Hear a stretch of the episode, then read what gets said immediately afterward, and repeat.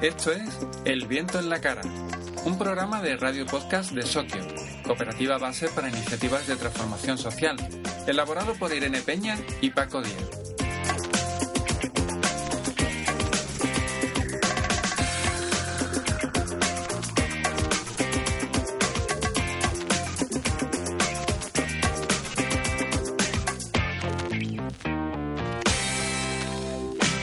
En el viento en la cara vamos a ayudar a todas aquellas personas que estén tratando de poner en marcha o hayan iniciado ya una empresa, una asociación o cualquier proyecto que pretenda salirse del estándar económico.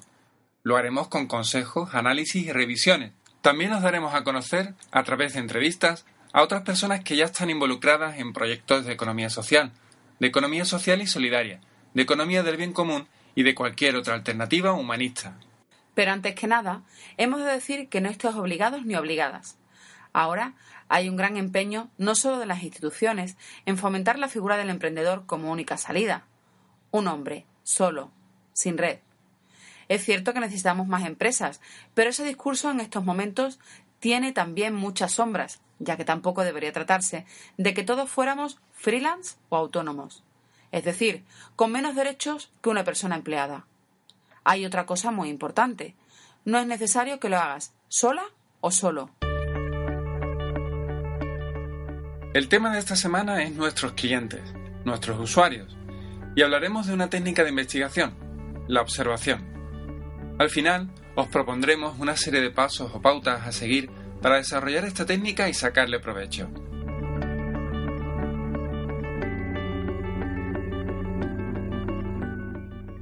Empezamos. Si tenemos la intención de ofrecer algo a otras personas y poder vivir de ello a lo largo del tiempo, es fundamental conocer a esas personas lo suficiente para cerciorarnos de que están dispuestas a realizar un intercambio con nosotras. Podríamos decir de forma esquemática que tenemos que aprender qué necesidad o problema tienen y qué soluciones poseen a su alcance y utilizan para cubrir esa necesidad. Conocer de verdad el problema las raíces del problema. Es seguramente la gran cuestión, y en proyectos que tengan una ambición de transformación social y que vayan más allá del beneficio económico propio, dicha cuestión implica una gran complejidad, porque lo que una empresa normal llamaría externalidades, efectos colaterales sobre el medio ambiente o sobre las personas, aquí se integran. Luego, claro está, tendríamos que averiguar si somos capaces de elaborar una solución mejor, si nos la comprarían, y finalmente, si eso nos permitiría ganar dinero ahora y en el futuro. Estas son parte de las incertidumbres a las que nos enfrentamos en cualquier proyecto, y debemos esforzarnos en resolver el máximo de ellas, para lo cual no hay más remedio que adoptar una actitud proactiva, siempre abierta a nuevos aprendizajes. Y siendo un proyecto económico algo tan complejo y con unas implicaciones tan importantes para nuestra vida y para la de los demás, lo recomendable es sistematizar ese proceso de aprendizaje, es decir, llevar a cabo un proceso continuo, ordenado y lógico de investigación. Se puede concretar de muchas maneras y hoy nos vamos a centrar en una técnica relacionada con lo que seguramente primero hace una mujer o un hombre cuando quiere saber algo de otros. La observación.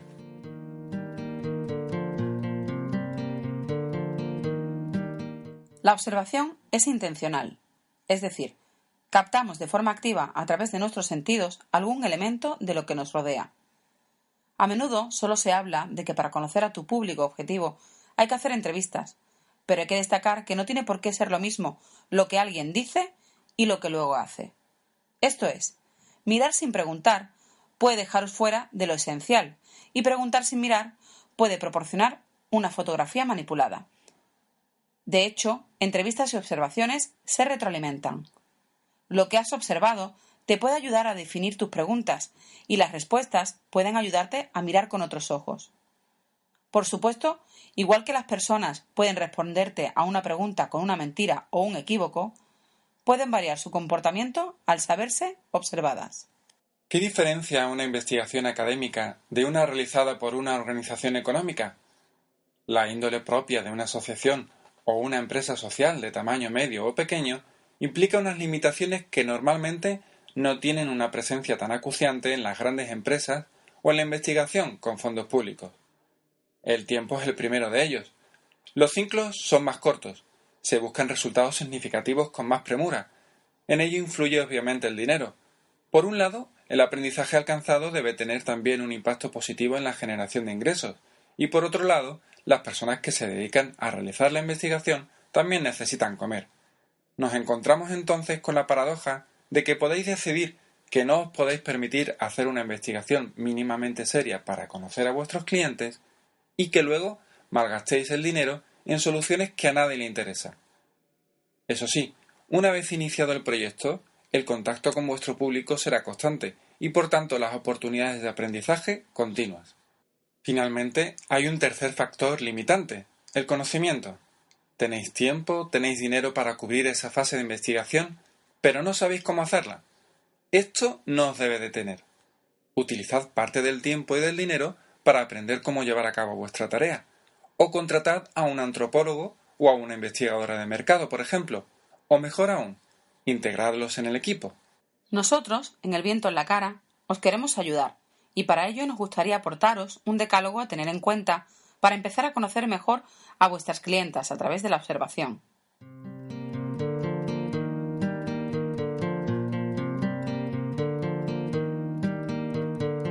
Punto 1.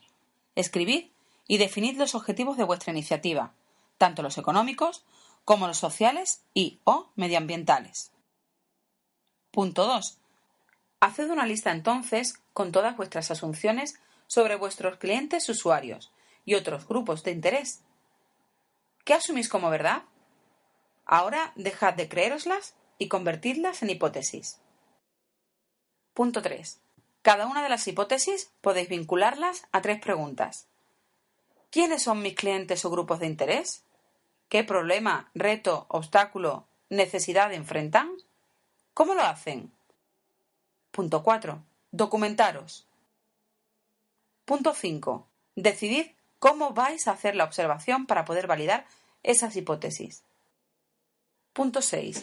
Distribuid entre vosotros. Punto 7. Salid a la calle o a donde sea oportuno y observad. Punto 8. Tomad nota de lo que observéis sin interpretarlo y de vuestra propia experiencia al realizar la tarea. Punto 9. Validad. Punto 10. Utilizad lo aprendido para mejorar la propuesta con la que queréis alcanzar vuestros objetivos. Si no es suficiente, elaborad nuevas hipótesis, esta vez menos abiertas que las anteriores, y reiniciad el proceso.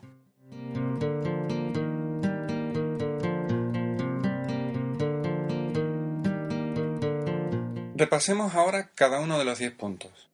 Punto 1. Escribid y definid los objetivos de vuestra iniciativa, tanto los económicos como los sociales y o medioambientales. El primer punto en realidad no es exclusivo de la investigación.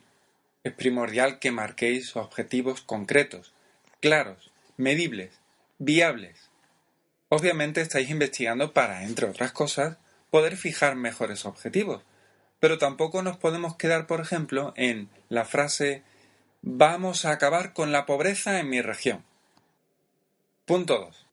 Haced una lista entonces con todas vuestras asunciones sobre vuestros clientes usuarios y otros grupos de interés. ¿Qué asumís como verdad? Ahora dejad de creéroslas y convertidlas en hipótesis. Esto es más importante si cabe, en una iniciativa de transformación social. Es habitual tener muy claro cuáles son los síntomas del problema, el paro, la pobreza, la discriminación, el hambre, etc. Pero hemos de llegar a un diagnóstico de las causas y para ello debemos preguntarnos sobre las suposiciones que hacemos y convertirlas en hipótesis a comprobar. Punto 3. Cada una de las hipótesis podéis vincularlas a tres preguntas.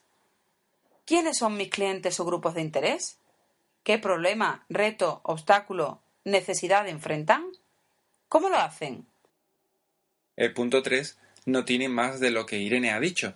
Repartid esas hipótesis en esos tres bloques. Punto 4. Documentaros. Estudiar la documentación tiene sus propias metodologías, pero no nos vamos a extender en esto.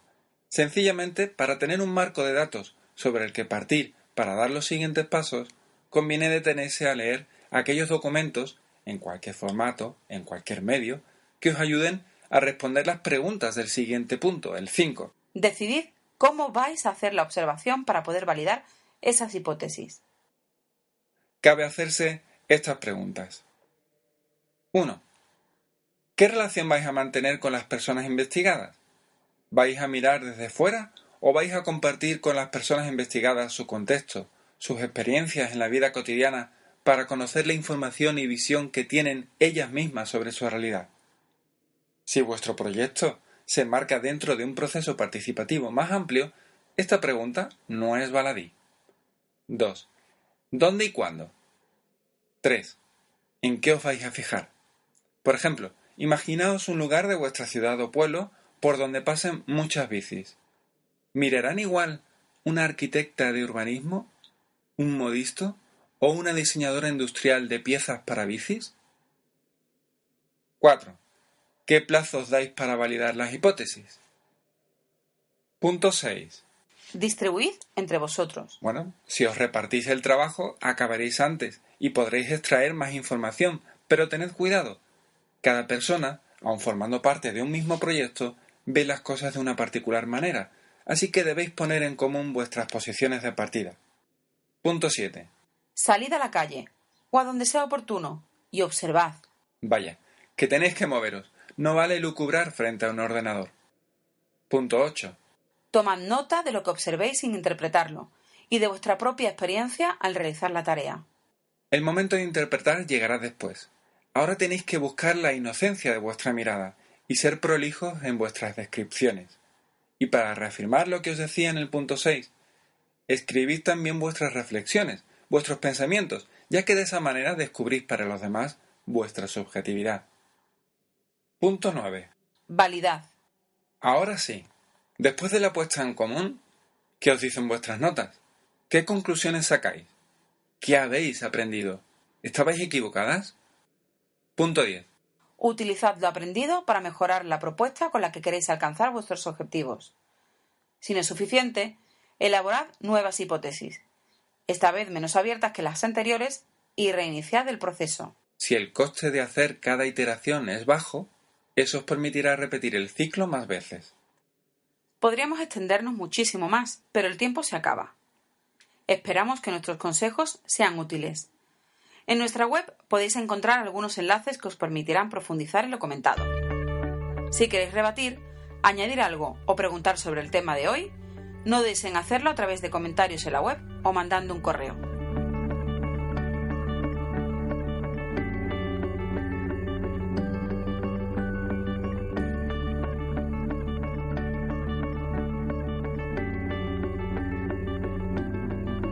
Ahora vais a saber quién es la persona a la que entrevistamos en nuestro episodio de estreno. Pues eh, me llamo Isabel Porras. Tengo 34 años, estoy embarazada, casi de seis meses, así que todo el mundo me puede imaginar, me puede imaginar gorda ahora mismo. Eh, eh, formo parte de una cooperativa de temas de bicicleta eh, que se llama Santa Cleta. Mucha gente yo creo que ya la conoce. Que tenemos un poco de todo, digamos que somos el sector de la bici de Sevilla que intenta hacer cosas diferentes, ¿no? Con un marco de actuación un poco diferente. Y bueno, tenemos un espacio abierto a todo el que quiera integrarse en la comunidad ciclista en Sevilla, que se llama Santa Cleta, está cerca del Pumarejo, en la Macarena. Tenemos un poco de todo, donde hay talleres para aprender a arreglar tu bici, donde hay mecánica, donde hay, bueno, mesas de diálogo sobre movilidad, intentamos hacer un poco de todo. Dirán, pero ¿de qué vive esta gente, no? Se hacen estas cosas. Bueno, pues aparte tenemos tienda taller, y bueno, nos mantenemos con una ecomensajería con la bici y como pues todas las líneas de negocio que podemos hacer. Yo me dedico mucho a la comunicación y a la gestión de, esta cooperativa y bueno, aparte de eso, pues tengo un programa en Radiopoli y me considero un poco viceactivista. Comienza ahora, por tanto, la entrevista que pudimos grabar hace unos días con Isabel Porras, de Santa Cleta. Que la disfrutéis.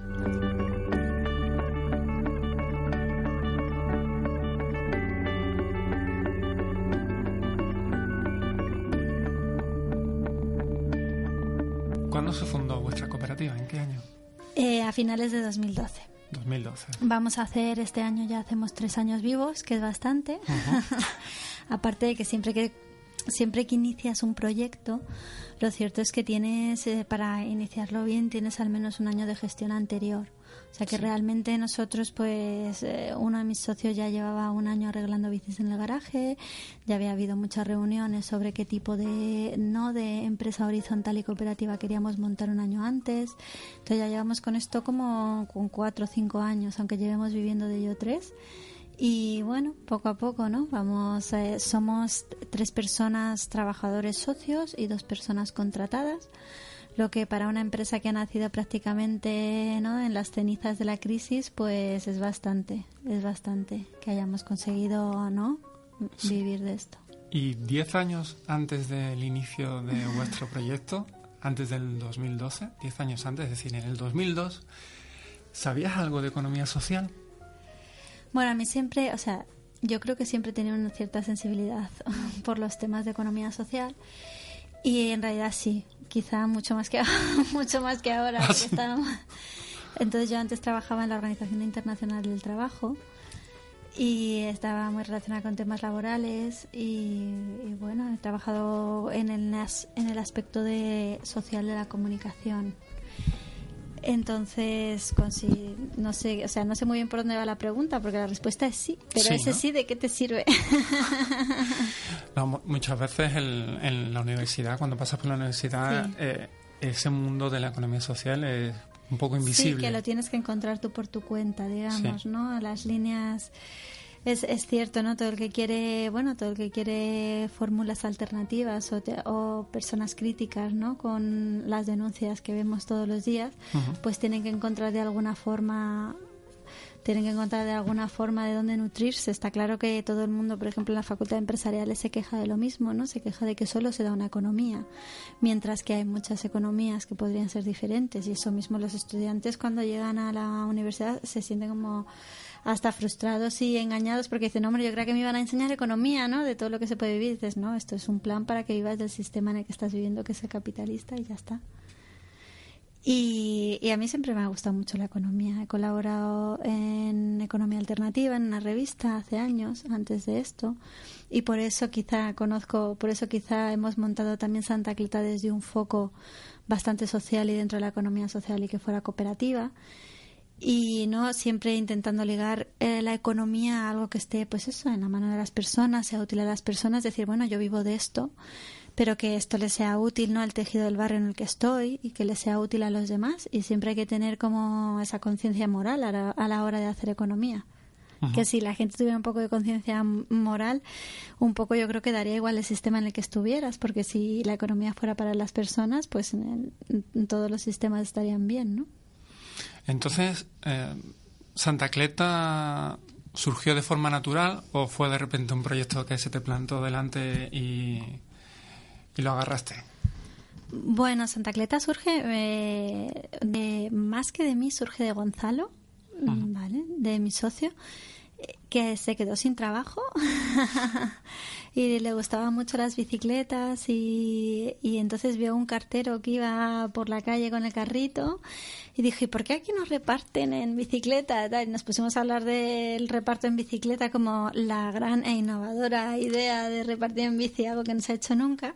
Luego yo me fui a Ginebra y en Ginebra vi que todos los carteros y todo el mundo iba en bicicleta, entonces dije, ojo, pues esto es verdad que es una idea muy innovadora, pero, pero en Sevilla a lo mejor porque fuera, ¿no? Y ahí empezamos un poco, creo que fue un poco por el tema de apetecernos a cambiar y apetecernos a meternos en algo que nos gustara más y que, y que nos definiera más como personas, ¿no? y ligar el trabajo que haces a algo que te defina como persona. Entonces de esa idea surgió, empezamos a hablar, a investigar, estuvimos mirando cosas un año y empezamos a conseguir, bueno, pues vimos locales, ¿no? Conseguimos un local, ver un local muy barato, los ahorros, a ver si daban, etcétera. Y al final pues nos lanzamos y aquí estamos. ¿Y ha supuesto un cambio importante en tu vida? De, 180 grados, ¿no? Ha supuesto un cambio total y absoluto. Total y absoluto en con qué personas te relacionas, eso para empezar que es muy importante. Total y absoluto hasta en la forma de vestir y hasta en la forma de explicarte, ¿no? Porque hablas con gente diferente de otros entornos laborales en los que estaba antes Entonces, eh, total y absoluto en el sentido de la capacidad económica que tengo, que ha sido toda inversión hacia el proyecto, ¿no? Y realmente ha sido subsistencia, subsistencia de guerra en cuanto a, a cómo conseguir montar la empresa porque nosotros la hemos montado nosotros sin recursos externos. Entonces todo ha sido de poner nuestro dinero, invertir, cuando se ganaba y salía alguna cosa o algún proyecto, seguir invirtiendo ¿no? en ese espacio que tenemos en la Macarena. Y claro, ¿eso qué implica? Pues implica que no tienes tu poder adquisitivo para tus cosas, básicamente. Entonces es un cambio en todo, en todo. Claro, emprendedor es un cambio, digamos que es una buena hostia en la cara con la realidad. Yo lo defino así. Todo el que me dice, sabes que va a empezar algo tal, digo, bueno, pues me alegro mucho. Pero la frase que yo siempre pienso es que, bueno, me alegro porque realmente es un choque con la realidad. Montar un negocio. ¿Ha supuesto que entonces se haya precarizado tu vida o, o no llegamos a ese punto? Es muy complicado definir la precarización cuando, cuando es un proyecto y es un autoproyecto y sobre todo cuando son los primeros años de inversión. Una cosa es que tú digas, mira, yo le voy a dar un empujón a esto de cinco años, yo no voy a precarizar mi vida y estoy de empujón. Y me parece que incluso en un trabajo asalariado me podría pasar lo mismo, ¿no? Yo entro en una empresa, me interesa, entonces voy a echar muchas horas, voy a trabajar mucho, voy a ahorrar por lo que pueda pasar, ¿no? Porque no me conocen bien en esta empresa, no sé lo que va a pasar más adelante. Y, y tal, ¿Qué quiere decir que es cierto que todo el que vaya a comenzar algo eh, lo va a sufrir económicamente, no va a tener dinero. Eso es precarización. Va a trabajar mucho y no va a tener dinero. Esa es la realidad. Luego ya tú, si le quieres poner la palabra precarización, no se la pones. Pero la realidad es que es muy difícil empezar algo de cero y, claro, no considerar el coste real en tu vida que va a tener eso. Entonces yo precarización diría, bueno, si vivo en esta situación 15 años, ¿no? En plan, no tienes dinero, trabajas muchas horas, pues diría, sí, estoy precarizada. Por otro lado, tengo mi seguridad social, mi empresa no me va a echar. no, eh, convivo con trabajadores que, que me gustan, que los he elegido, que forman parte de mi vida. ¿no? Este me dan un tema que me parece honrado y honesto vivir de ello, ¿no? Son muchas otras cosas que dices, bueno, no estoy tan precaria. Entonces, el balance, ¿no? ¿Está equilibrado para ti? El balance está equilibrado, pero todavía, todavía hay un recorrido. Todavía hay un recorrido. De acuerdo. ¿Se puede considerar que es un negocio de barrio? Bueno, nuestra idea era hacer un negocio de barrio. Nuestra idea era un poco pasar de lo local a, a lo global y que toda acción local tenga, tenga una dimensión global. Quien no vea que Santa Cleta tiene una dimensión global es que está ciego. Entonces, y quien no vea que un negocio de barrio tiene una dimensión global, está ciego.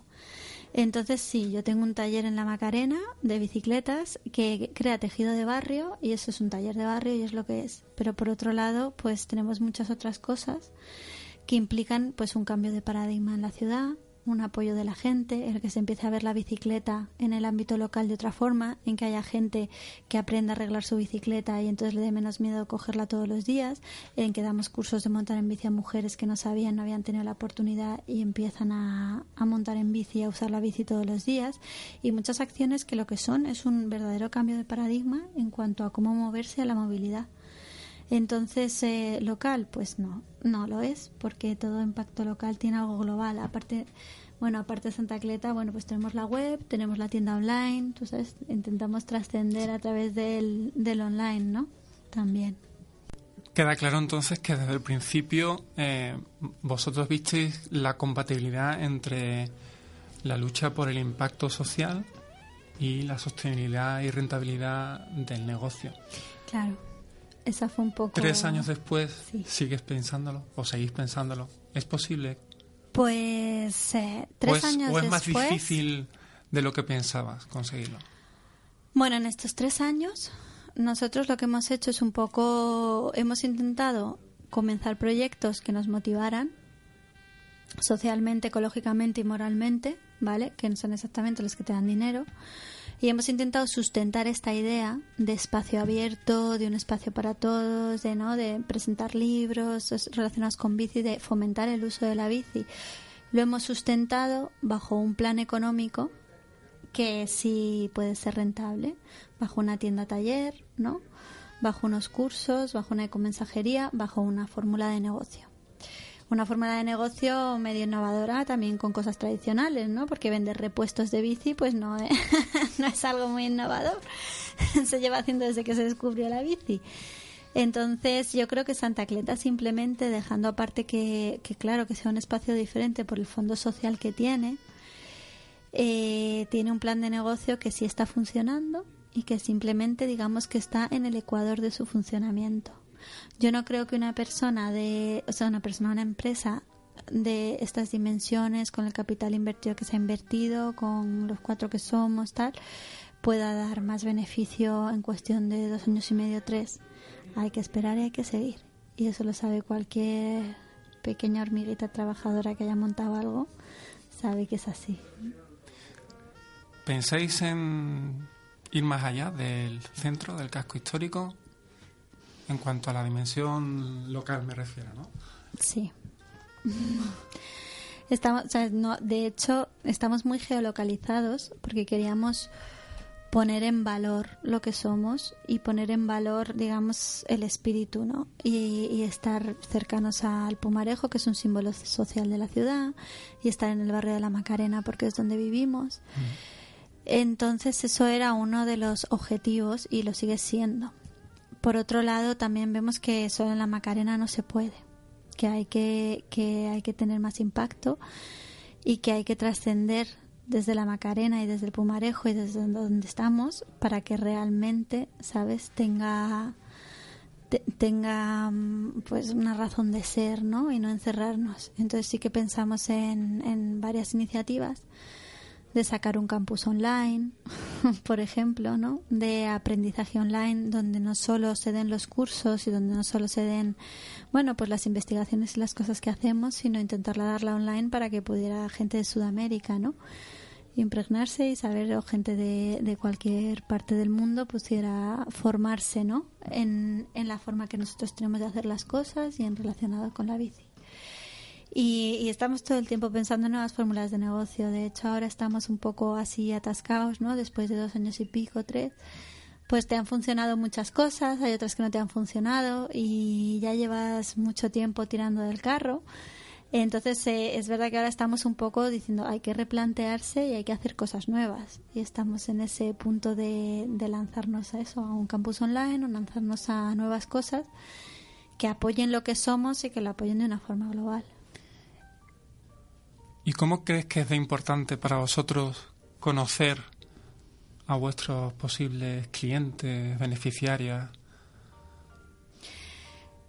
Mm, lo que pasa en Santa Cleta es que, que es muy tejido de barrio, entonces conocemos demasiado a nuestros clientes.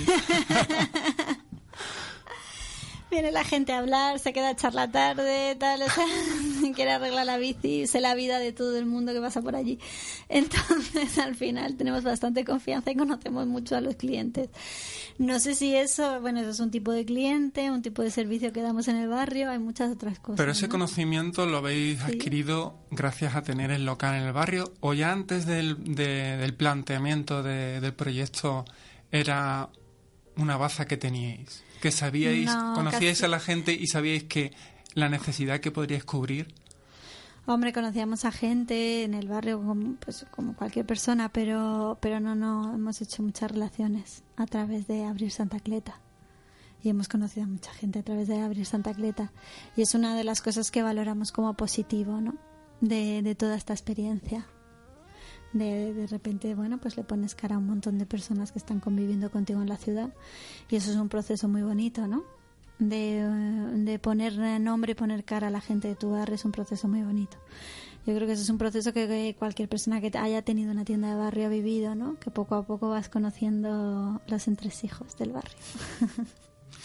Te lo digo porque es una pregunta así parecida a la de qué es antes el huevo o la gallina, ¿no? Es eh, ¿qué hago? ¿Primero conozco a la gente a la que quiero ofrecer mis servicios? ¿O primero pienso en mi servicio y busco a gente ¿Qué le puede interesar? Hombre, la realidad, yo creo que cuando tú vas a, a, montar una cooperativa, una asociación, lo que sea, eh, la realidad es que tú tienes que tener un plan de negocio, un plan de negocio pensado y estructurado. Y en ese plan de negocio siempre te van a decir quién es tu cliente. O sea, tú siempre tienes que pensar quién es tu cliente antes de abrir. Entonces yo tengo que pensar, mi cliente es una empresa que tenga conciencia ecológica y que quiera hacer sus envíos ¿no? Eh, con bicicleta en vez de con tal. Mi cliente es eh, una mujer del barrio que no haya tenido la oportunidad de aprender a montar en bici y quiere hacer un curso y quiere empoderarse. Mi cliente es ¿no? un, un hombre que quiere abrir una tienda de bicis en su pueblo y no sabe mecánica de bicis y quiere formarse y quiere tener un nivel alto de mecánica de bicis y se viene a Santa Cleta. Entonces, sí teníamos la idea de cliente, pero lógicamente no le poníamos la cara. Una vez cuando, cuando abres, pues lo que haces es poner la cara a la gente y ya todo. Y su vida y todo.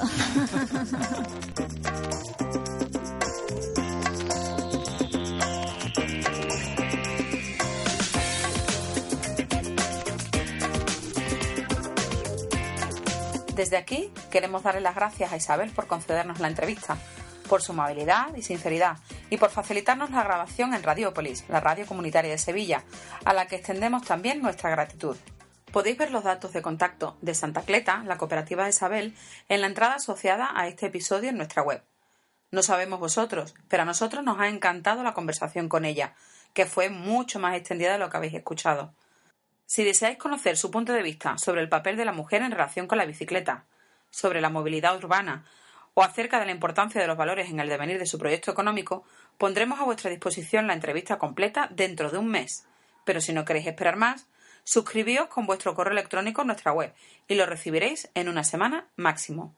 Tened nuestro compromiso de que no os enviarán spam ni correo publicitario, solo nuestro podcast semanal con información de nuestras actividades. Además, serán más que bienvenidas vuestras preguntas o sugerencias sobre temas a ser tratados en el programa. También queremos invitar a todas aquellas personas que estén poniendo en marcha sus proyectos de economía alternativa a que nos manden sus referencias, sus fotos, para compartirlos a través de todos nuestros canales de comunicación. Y si os ha gustado el episodio de esta semana, os animamos a que lo compartáis con el mayor número posible de personas. El próximo podcast será el martes que viene, 26 de mayo.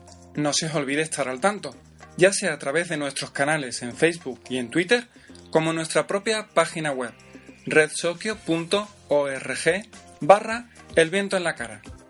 O si lo preferís, ya sabéis, suscribíos y lo recibiréis en vuestra bandeja de entrada. Hasta el martes. Que la semana sea de provecho. Adiós.